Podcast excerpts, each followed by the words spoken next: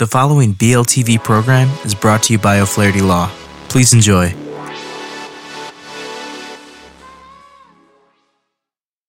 Hey everybody, welcome back to this episode of the On Purpose Growth podcast. I appreciate everybody watching and listening. And today's going to be really interesting. I know I'm going to get something out of this, but today I've got Sophie Chiche. She's the CEO and founder of Be Current, and she's a productivity expert. And what we're going to be talking about is why productivity is about finding your purpose and not about doing more stuff. And I'm excited about this. I'm hoping I'm going to get a transformation, some type of transformation on here. But Sophie, thanks for being on. And why don't you give people a little bit more deeper background on you, and then we'll dive into the topic. Thank you for having me. This is fun. This is it's one of my favorite topics, obviously, since I spend my life with it. So my company is called Be Current, and it is the result of having been an entrepreneur, still kind of being an entrepreneur, and starting companies and having good ideas and wanting to do a lot with my life and feeling like sometimes the how to do it and in what order and what are the priorities. And I found myself, it's not an easy thing to kind of decide what I do first. And so Be Current was born out of this desire to be very active in the world, but not from a place that was very rigid. And so It's a combination of, like, I call it productivity with the soul. I like this idea that it's like, I really add my purpose to what I do, because a lot of people don't realize that what they do adds up to their lives. You know, like they don't see it as like, if I spend my day doing things I don't like doing, I'm probably not going to like the result of all that, right? And so to really be very mindful about what gets on my schedule, that's a very important piece for me. And in the work that I do is really training people to have boundaries, you know, to not just let anything go in just because someone asked to, or to be more deliberate about what gets on the schedule. So that's kind of that's the juice for me. That's where it's at. Yeah, that's so interesting, because so many times when I think about productivity, and I'll speak for people watching or listening, I think that's what we think about. So where does that, how do we start changing our thinking or orienting to this differently? You know, I would say the very first thing is we need to assess what's there. You know, when you want to do, I don't know, spring cleaning in your house, you don't sit here and think, oh, where should I start? And, you know, you go to one room and you start putting things out of the closets and out of the cabinets and out of the drawers, and you start looking at what's actually there. And so part of the process when people work with me is to really have the courage and the honesty to kind of look at, we do, like, literally we empty what's in our head. That's the process. Like, what is actually there? Because a lot of people, they let things take residence inside of themselves, and they're not super deliberate in letting them in. It would be like you and I walk down the street and there's, I don't know, some couch sitting there where people sleep on in the night or whatever. And you would say, I'm going to bring it in my house. You wouldn't do that. You wouldn't just grab something from the street and bring it in.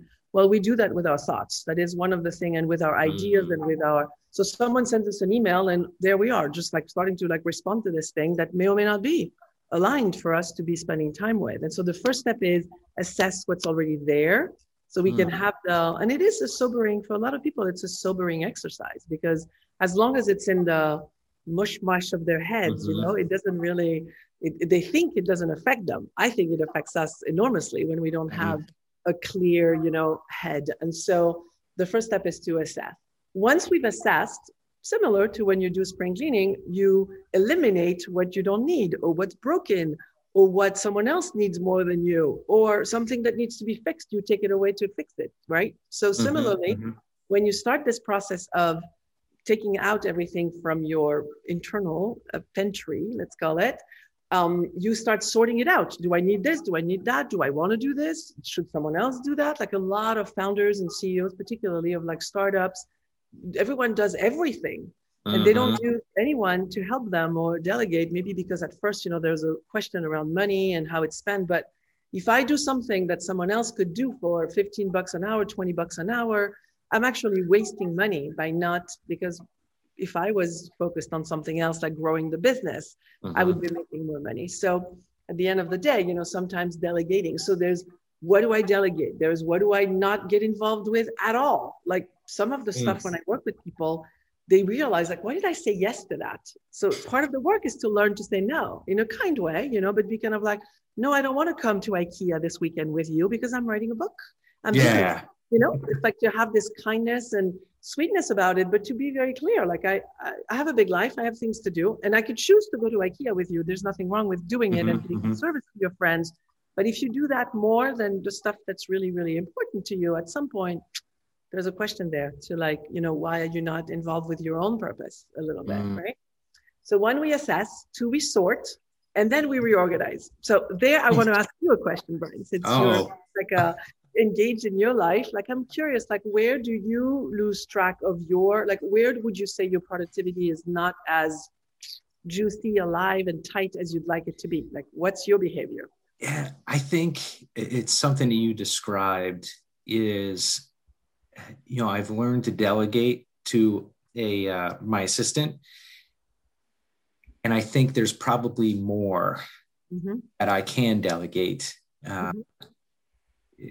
And there's some hesitation there. I'm not sure what it is, right? It's, I don't know if it's like this feeling that I'm asking too much or the opposite, I'm going to give up too much, right? And, or maybe holding on to it too much.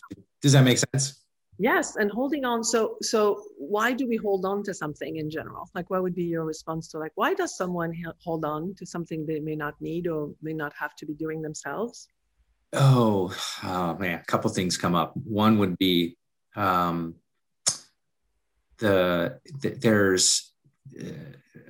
one thing would be, well, I can do it better than somebody else. Another thing is, what else would I do with that time? Yes. Right. That's really honest for you to say, because it is like some people, because they're not so in touch with their purpose.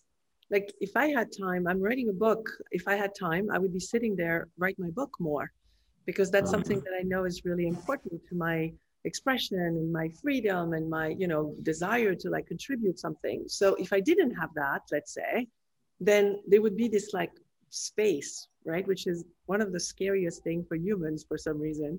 Like, we think that having a pause, or that's why we have a culture that's so like, do more, because people are not used to feeling the space inside themselves, inside their house, inside their thoughts, inside their feelings. Like, a lot of people have been told, you know, don't be sad, don't be upset, or whatever. So then we grow up being these very sophisticated adults, and we cannot feel sadness. We don't know how to feel sadness. We don't know how to feel lonely. We don't know how to feel scared. And it's like, what human lives in this planet doesn't have some of those feelings? And so what happens when you start doing the work around productivity, if you do it well, you start tapping into this deeper side of yourself. Like, immediately, so honestly said, it's like, what would I be if I'm not doing something? That's a really good question, isn't it? Like, what would you be? Like, you know, a baby who doesn't do much is the most essential thing. It's like their confidence is not what we need. We need them to be. And somehow we've lost that touch with who am I and what do I want to do? And what does that look like when I do what actually I want to do? And people have lost touch. Like, they do what they have to do. We all somewhat like automatically, you know, we like walk around like doing the thing and like the job and they pay the rent and you know, it's like we all doing what we have to do. But I'm kind of like revolutionizing to like, what do we want to do? What do we want to do? And when you ask someone, what do you actually want to do? Like, what would you do if you have time? Lots of people are left a little bit with like, I don't know. And that's a really good start, right? That's a really, really good start. It's like, what do I want to do? What do I want to contribute? What is my... I was writing part of the book this morning and I was thinking about this visit I did with my uncle who was in a mental hospital when I was young, and I went to visit him. He was there for most of his life, but I went to visit him once and he wasn't ready, and I was walking around a very beautiful park and I sat on this bench and there's this old guy and I'm like, let's chat while I'm waiting, and we started chatting, and this guy had a broken heart. Like, you could tell like his life was not what he had wanted, and he ended up in this place was clearly not, you know, when you're well. And he started sharing with me that he didn't like his job. He didn't have a good relationship with his kids. He didn't really love his wife who had died recently. And he realized how much he didn't really care to be with her for all these years.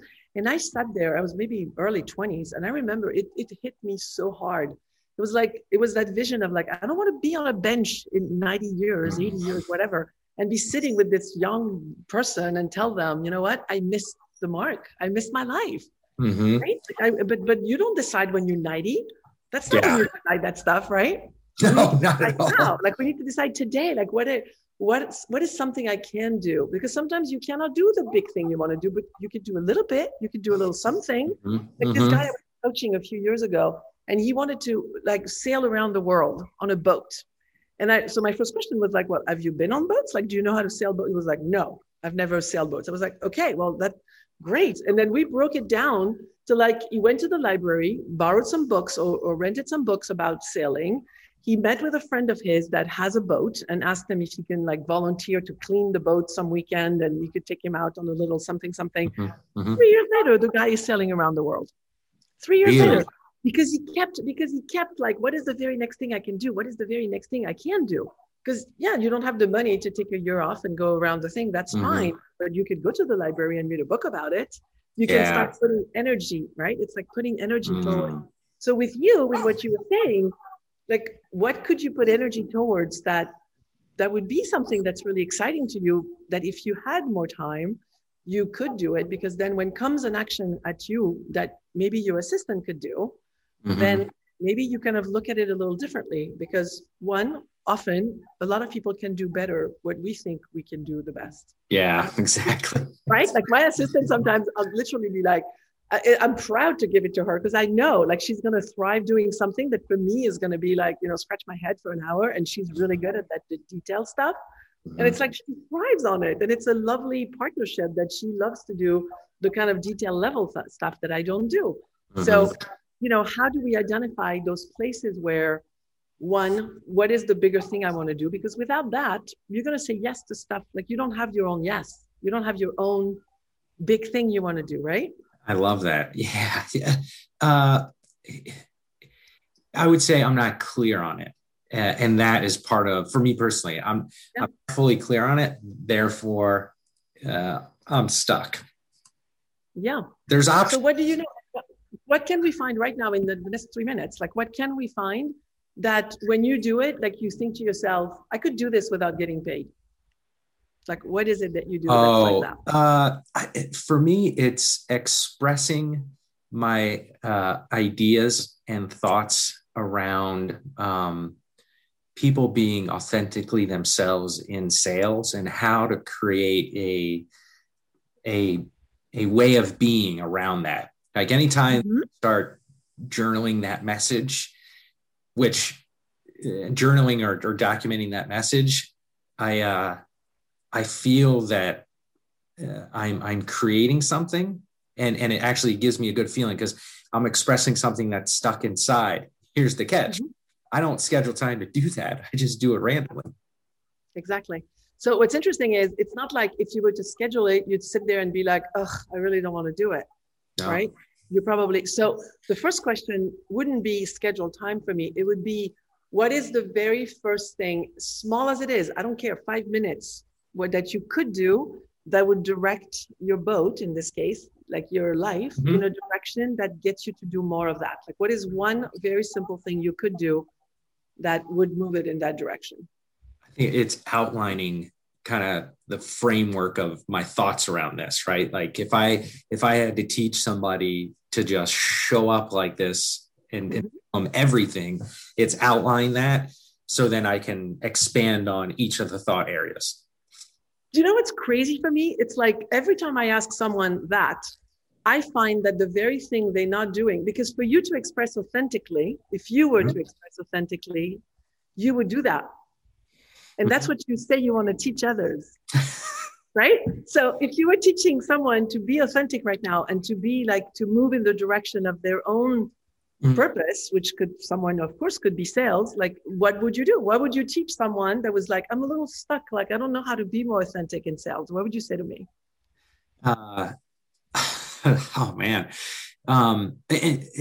What I would say that you're, first of all, your natural self is the best salesperson in the world.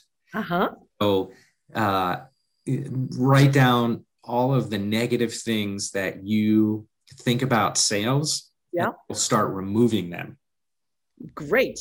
So I would say to you, let's remove the things that are in the way of you expressing yourself through a book or through videos or through any of those things, right? It's like, if we don't seriously, that like becomes almost like a, I mean, not an integrity question, that maybe that's too big, but it becomes a little bit of like, what you want to teach, you need to practice on you. Yeah. Right? See, right. And what I'm, and maybe here's where that the,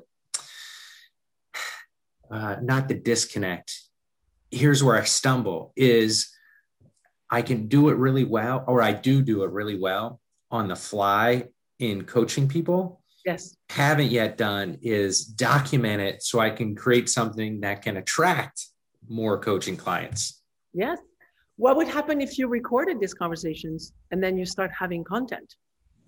I mean, I'm assuming that's what we're doing now a little bit. Like you. That's actually a great idea. But like, what if you podcasted a conversation that's like a client, like a potential, like me, like, mm-hmm. you know, anyone, and you and I would have a conversation. That's, I mean, this may not be for the podcast right now. I don't know what we're doing exactly here, but it could very much be like you ask 5 people that want to receive more knowledge about this topic, and you interview them exactly like we're doing.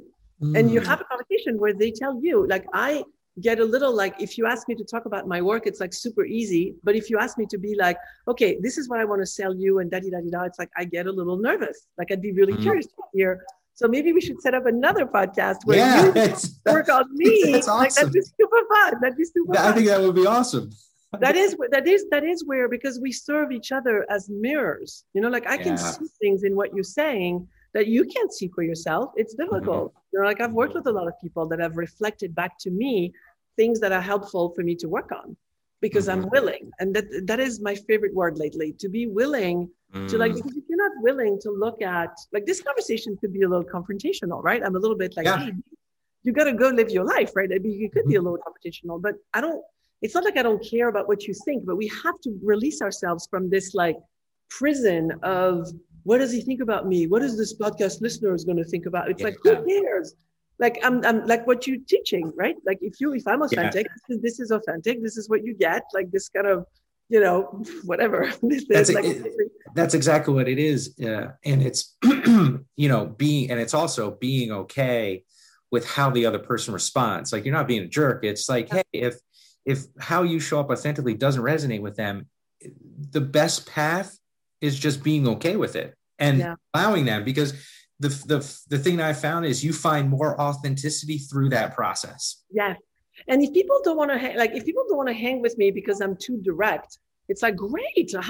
What good information. It's like, thank you for telling me, because I don't think we should hang out. I am super direct. It's like, I'm not going to start like shrinking into a pretzel to make sure you're okay. Like that would be, first of all, every time you talk to someone, you'd have to shrink in a different kind of pretzel. That's a lot of work. That's a lot of pretzels. And that is what you're teaching, right? Like be your authentic sales conversation, and then you attract the right kind of people. Mm-hmm. I think that's a really good topic for a book or a podcast or something. Yeah. Well, and that's the thing is I allow the get things done. You know, there's times where I look back on my day and say, man, I did a lot today, but what actually did I accomplish, or what did I do? And it's almost hamster wheelish. Yeah. And I do think that this conversation we're having has to be at the heart of it, because it's like when you're a kid and you go to school, you don't kind of have a choice. You do, but you kind of don't, because your parents, you know, whatever, you go to school and the teacher says, you need to do this for Thursday and you need to do that for Tuesday. And then you need to learn this thing that most often doesn't interest you at all, but there you are doing it. And then we throw these children into the world as young adults. And now we're like, well, what do you want to do? Well, I don't know. I've been told what to do all this time. I have no idea. So we have to go back. We have to go back to this time where we were told that what we need to do is what other people think. Like we kind of need to reconstruct this machine, because otherwise, like you rebel what you were told, which is not freedom, right? You're just doing the opposite of whatever they told you to do. Yep. Or you just don't know how to initiate your own stuff because you were never really free to do so for the most formative years of your life, right? Like how many kids do we know that are like, well, yes, what do you want to do when you grow up? And you want to be a fireman because that's all you know. But other than that, there's no genuine, deep, real conversations with the young people in a school environment where we really are truly asked, like, what interests you? What makes, so we all learn to function in a very dysfunctional way, I think. Yeah. With this prison of not ever really, I mean, a prisoner doesn't ask, what do I do today? Right? Just like you get out of the yard, whatever you're allowed to do, and then you come back and that's what you do, right? Well, kids are kind of like that. And it takes too long for those years to for us to be able to come back. This is a really deep conversation we're having, Brian. Yeah. I'm with you. I love it. This is deeper than I was expecting. But this is really valuable because if we don't take it back in a real way, not like we were saying earlier, not from a, I'm never going to do what these people tell me to do and like be a rebel, because that's also not, you're still completely in the prison, right? Yeah. But to genuinely sit with ourselves and journal or talk to a computer, whatever it is, like you can talk to our phones now with all these tools we have, but really answer the question, like, what do I want? Like, what makes me happy? Where do I, like, I was just on a call with someone. I thought I was on the call for like 10 minutes. We were together for an hour and a half, but I was having like time, like people think time is a fixed thing. It's not. What you experience in that time is really what time is, right? Like we can be doing something like this conversation. We've been talking for like 30 minutes. I feel like it's been like 10 minutes because it's so interesting. Well, how do we do our lives? So we have a series of those, a series of things that when we're doing it, we literally are like, wait, what just happened? Like it's 3 o'clock in the afternoon, right? Mm-hmm. I love that because when I go through, when I experience time like that, I feel rooted and grounded in my purpose. Yeah. Yeah. So maybe that's the exercise. Like how, okay, so let me ask you this. If we have another minute, what percentage of your time, and you don't have to say it out loud to all of us, but you can really do it with yourself. Like what percentage of your time would you say today, in your life, would you say represents this grounded time? Like how often do you think you are there? So I'm going to throw in, the coaching that I do, like with clients, because that actually shows some of that time. So I would say 35% of my time is with clients. I would say another 5% is without. Mm-hmm. So that's 60% of my time. It's a lot. It's a lot. And it's also nothing. Like when I worked with someone once who, when I asked him a question similar to that, he said 95% of his life, he wasn't in his purpose. 95. I mean, I started crying. It was just like, you just killed me like that. And he's super bright, super intelligent guy. Well, so for you, what could be interesting since we've identified 40%, let's say, what would it take to even go 1% today or even 5% this week, whatever it is, like decide a number that feels comfortable. But what would that look like to have one more? What would you have to delegate? What would you have to do differently? What risk would you have to take? Like I would journal on those things. Like I would take an hour of my time, go sit somewhere where nobody needs my attention. I would do that. That's one of the things I recommend to my clients all the time is like, how do I sit with me? Because I need to know what that is. I need to know who that is, right? Yeah. Like we often haven't spent enough time and we like doing lives out of this place that's not anchored in who we actually are. There's something wrong with that. Something that's not right. We don't eat just any food. We eat food because we've tried food. We didn't like it. We've tried this food. We really liked it. We've tried this movie. We really liked it. So we like this kind of movie, right? But we don't do that for our most deepest purpose in life. Like where do I get completely turned on? And then try to like build your career and build your life so you do more and more of that and you make money of that. I think that's the gem. I think that's where the juice is. I agree 100%. It's, I'm beginning to learn that faster now as my business grows, as I grow. And it's living into that, right? The knowing and doing are two completely different things, unfortunately. Yeah, but it's not there though, if you don't know, right? Yeah. You have to know. So then when you know, my work, actually, funny enough, as we're probably wrapping up here, is in that gap. Like, how do you, once you know, What is the very next, like if we said to you, you're 60%, okay, great, 60%, you're not in your grounded space. Well, what do we do so that 60 becomes 55 and then 50? Yeah. That becomes like manageable. Yeah. Because sometimes people scare themselves with like, I'm going to go climb this giant mountain. It's like, I don't know, let's go buy a pair of shoes.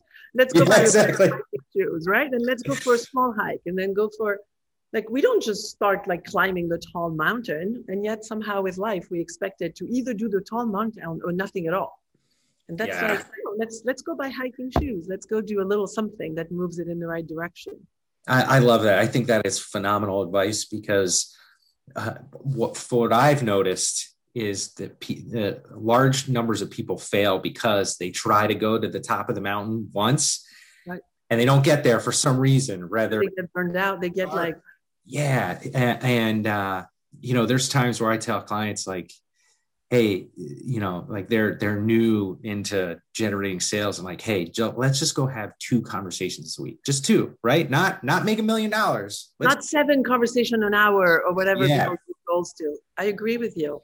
It just doesn't make sense. I'm not saying do away with the big, hairy, audacious goal. I'm saying let's chunk that goal down into small parts. So I love your advice on this. So, well, listen, this has been, for me, awesome. I'm hoping that it's been. It was awesome for me. Thank you. It was fun to follow. I love following. I don't have talking points. I'm bored with talking points. Yeah, no, it's a real conversation.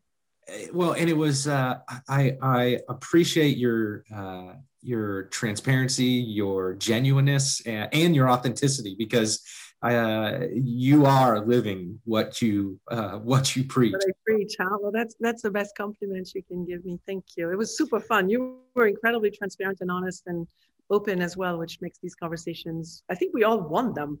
So let's have them, right? Like we all want them, and then we keep like wondering why we're not having them. I think it just takes that, just like leap, right? Just ask something different and have the courage to show who you are. I loved it. Thank you. That was really a wonderful conversation. Yeah. So how can everybody who's watching and listening get a hold of you? Where can they find you, your website? Website is easy, becurrenttoday.com, becurrenttoday.com. This notion of being current is one of my favorite ones. Like literally, like what is real, what is true right now? Like, let's go with that. So becurrenttoday.com. And there's lots of articles, lots of things online about that. So cool. More to come. Well, again, I appreciate your time, and thank you everybody for tuning into this episode of the On Purpose Growth Podcast. This is Brian McDonald, and go to Sophie's website, go check that out. I know I will, and we'll see you on the next podcast. Take care. Thank you.